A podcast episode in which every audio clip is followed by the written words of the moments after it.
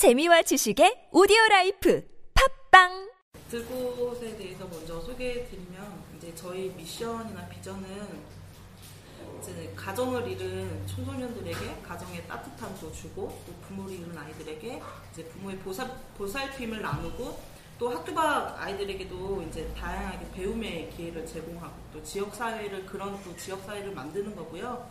또 거리 청소년도 행복하게 자라는 사회, 들꽃 청소년이 이렇게 꿈꾸는 사회로 생각하시면 되고 가장 큰 미션은 이제 배려 깊은 지역 사회를 저희가 만들어 간다라는 게 저희 기관의 미션입니다. 네, 그리고 저희는 이제 먼저 그 94년도에 안산에 처음 저희 대표님이 목사님이세요. 근데 지금 뭐 이렇게 종교적인 이런 색을 띠거나 그러진 않는데요. 처음에 저희 대표님 부부가 이제 교회를 운영하시는데 거기에 이제 가출 청소년 8명이 그냥 교회로 무단으로 이제 들어와서 새벽, 새벽에 들어와서 잠자고 나가고 이렇게 계속적으로 반복을 했어요. 그러다 보니까 이제 목사님이 이제 저희 대표님이 궁금한 거죠. 그 아이들이 왜 여기에서 와서 잠을 자고 생활을 하고 있을까가 궁금한 것부터가 저희는 이제 저희 기간의 처음 시작이었어요. 그러다 보니까 아이들이 갈 곳도 없었고 집이 있었지만 부모님이 있지도 않았고 또 부모님의 이런 학대라든지 방임 이런 걸로 인해서 어쩔 수 없이 거리로 나올 수밖에 없었던 아이들이었다는 걸 이제 가정 방문도 하고 이렇게 통해서 알게 된 후부터 이제 그 저희 대표님이 아 그래 그러면 이런 아이들을 데리고 내가 한번 살아봐야겠다.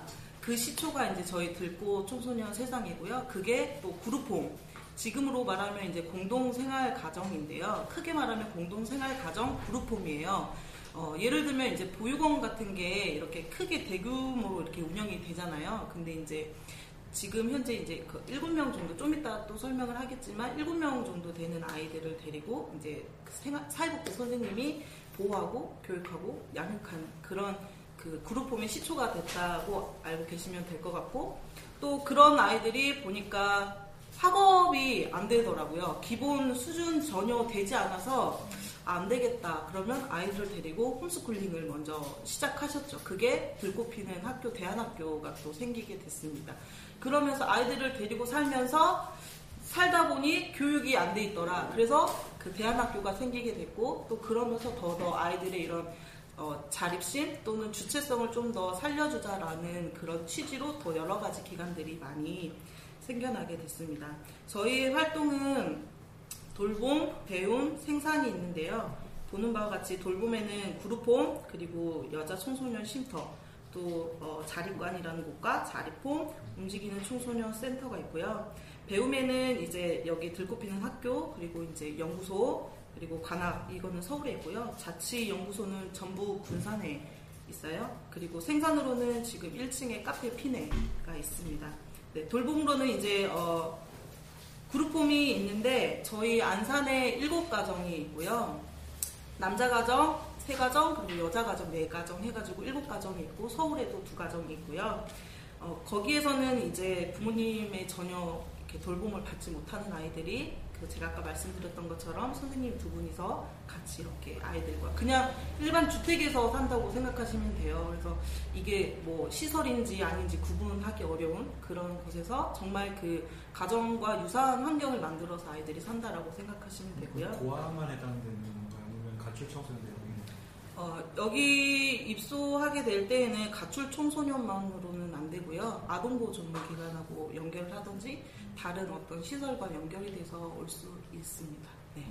그리고 이제 저희가 네팔이나 저희가 이 저희 국내에서만 진행하는 게 아니라 저희가 네팔과 탄자니아에도 이런 현지 청소년들이 살 수 있는 그룹 홈을 또 운영하고 있어요. 그리고 이제 네팔 같은 경우에는 저희가 1년에 한 번씩 저희 청소년들이 가서 현지의 그런 청소년들과 이런 교류하는 시간도 갖고 있습니다. 네. 그리고 쉼터 같은 경우에는 저희가 월피동에 있는데요. 이제 중장기로 아이들이 그냥 가출하고 싶어서 하는 아이들도 있지만 정말 부득이하게 어쩔 수 없이 나오는 아이들도 있어요. 그래서 그 아이들이 그 중장기로 그냥 몇 개월 정도 거쳐서 생활할 수 있는 곳이 있고요. 거기서는 또 이렇게 아이들도 보호하기도 하고 상담도 하고 뭔가 치료적인 부분이 필요하면 치료하는 부분까지 연결해서 프로그램을 진행하고 있습니다. 네, 그리고 움직이는 청소년 센터 EXIT는요, 이거는 저희가 서울에 있는데요, 어, 보시는 바와 같이 이 차를 가지고 어, 거리에서 아이들을 만나는 거예요. 그래서 저희가 지금 중앙동 저기 롯데마트 있잖아요. 버스터미널 있던 그 하천 쪽에 저희가 차를 대고 한 2, 3년 동안 한 번도 가보신 적이 없으시죠? 들어보신 적도 없으시죠? 네. 그곳에서 차를 아예 어, 저녁 몇 시부터 몇 시까지 아예 대놓고 거기서 아이들과 거리에서 뭐 상담을 한다든지 뭐 뭔가 이렇게 먹, 먹는다든지 그리고 정말 응급 상황들이 필요한 청소년들이 있어요. 그래서 그 청소년들을 이렇게 돕는 활동들을 하고 있고요. 또 거기서 이렇게 만남이 계속 지속이 되면 아이들이 뭔가를 하고 싶다라는 욕구를 표출할 때 정말 그 아이가 그냥 스스로 진행해 볼 수 있는 그런 자리까지 그런 프로그램까지도 네, 만들고 있습니다. 네, 그 청소년들이 거기 버스를 보면 잘 들어가요. 네. 들어가요. 네네. 그러니까 처음은 조금 어색하고 낯설 수 있긴 한데요. 거기에 활동에 그 활동가로서 활동하시는 선생님들이 청소년을 거리에서 만난 경험들이 되게 많으신 선생님들이세요. 그래서 조금씩 조금씩 이제 아이들이랑 익숙해지면 또 자기 친구들을 데려오기도 하고요. 네. 그렇게 활동하고 있습니다. 지금은 신림에서 저희가 안산 한번, 신림에서 한 번 했었는데 지금은 어, 안산에서는 그냥 이렇게 빼고 서울과 그리고 부천 쪽에서 지금 하고 있어요. 네, 그리고 자립감 같은 경우에는 저희가 LH로 받아서 하는 사업이고요. 어, 저희 그룹홈 청소년 같은 경우에는 20살이 되면 이제 그룹홈에서 자립을 해야 돼요. 그러니까 자립이라는 단어가 조금 생소할 수는 있는데 독립을 해야 돼요. 혼자 살아야 되거든요. 그래서 대학교를 가, 가더라도 예를 들어서 만약에 이제 대학교를 갔는데 부득이한 사정이 있어서 그룹홈에서 살 수 있긴 하지만 대부분이 다 이제 자립을 해요. 그러다 보면 이제 돈이 없잖아요. 그래서 여기에서 보증금 뭐 얼마 정도를 대고서 사는 거죠 아이들이 정말 독립하기 전까지. 네, 그래서 어, 그런 동안, 얼마 동안까지 살 수 있어요? 그런 거는 없는데 정해져 있진 않는데 대부분 결혼해서 나가는 친구들이 좀 많이 있는 것 같아요. 또는 이제 자기가 정말 집을 얻어서 나가는 경우들이 있고요. 굉장히 저렴하겠네요. 네, 굉장히 저렴하고요. 보증금 뭐 100만 원에서도 가능하고 그래서 뭐 100만 원에 월세 10만 원이라든지 뭐 이렇게 네, 그런 식으로 지- 내는 경우도 있고 돈을 좀 이렇게 모은 친구들은 뭐 2천만 원부터 시작하는 친구들도 있고요. 그러니까 저희 기관에서 가는 아이들이 많긴 하지만 외부에 좀 이런 저소득 친구들이 이렇게 문의를 해 오기도 해요. 그래서 그 청소년들도 이제 여기에서 거주하면서 네, 생활하고 있습니다. 그리고 자립홈이라고 하는 것은 저희가 자립팸이라고 하는데요.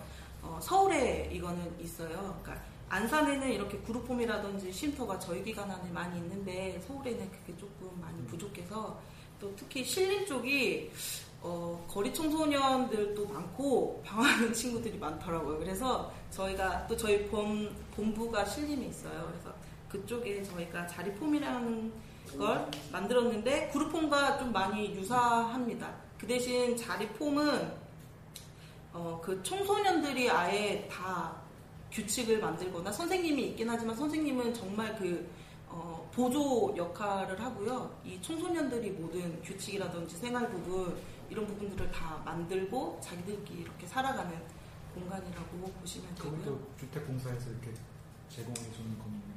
어, 아니요, 그거는 아니고요. 조금 이따가 또 네. 얘기 네, 하겠습니다. 네. 그리고 배움은 저희가 지금 이 저희 센터에 있는 들보 피는 학교고요. 어, 중고등학교 아이들을 대상으로 하고 있고 정규학교에서 적응하지 못하는 친구들이 오는 곳이고요. 저희가 미인가이다 보니까 검정고시를 봐야 돼요. 그래서 검정고시가 1년에 두 번 있는데 저희가 매번 검정고시를 공부를 하지는 않아요. 왜냐면 이제 어, 좀 그래도 같은 청소년이니까 잘 알겠지만 이렇게 계속적으로 지속적으로 공부를 해도 기억을 못 해요, 애들이. 그리고 계속해도 계속 이렇게 공부를 하면 애들이 그걸 지루해하고 못 따라가서 저희는 이제 시험 보기 2개월 전에 전만 이제 공부를 해요. 검정고시 공부를. 그리고 그 외의 시간에는 뭐 문화활동, 예술활동 이런 부분들을 좀 하고 있습니다. 지금은 밴드 활동하고 있고요. 친구들처럼 이렇게 친구들은 팟캐스트를 하지만 저희 친구들은 버스킹 공연을 하고 있습니다. 네. 그래서 그런 부분들 지금 하고 있고요.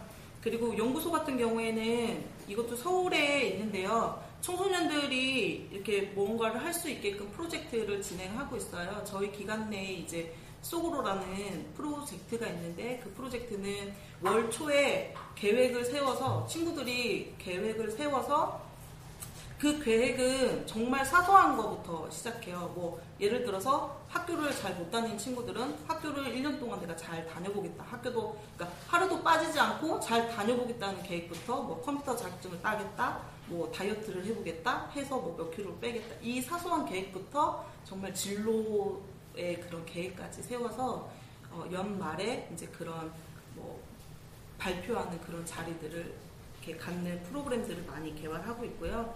또 관악교육복지 같은 경우에도 서울에서 이제 차상위 계층 청소년을 대상으로 프로그램을 네, 진행하고 있습니다. 네, 그리고 어, 네, 이 부분도 지역아동센터도 거의 대부분 초등학교 위주인데 저희가 신림에서 청소년들을 대상으로 지역아동센터도 운영하고 있습니다. 네, 카페 피네는 이제 저희가 그냥 현, 작업 현장이라고도 얘기는 하는데요. 이 카페 피네를 만든 이유는 이제 저희가 청소년들이 있다 보니까 그리고 학교 밖 청소년들이 있다 보니까 직업 체험을 하거나 정말 사회 경험을 할 수 있는 곳이 이렇게 어, 많지 않다는 거가 좀 많이 이렇게 부각이 되면서 아이들이 여기에서 뭔가 사회 경험을 첫 사회 경험을 하는 게 어떨까 싶어가지고 저희가 카페 피네를 네, 만들었습니다.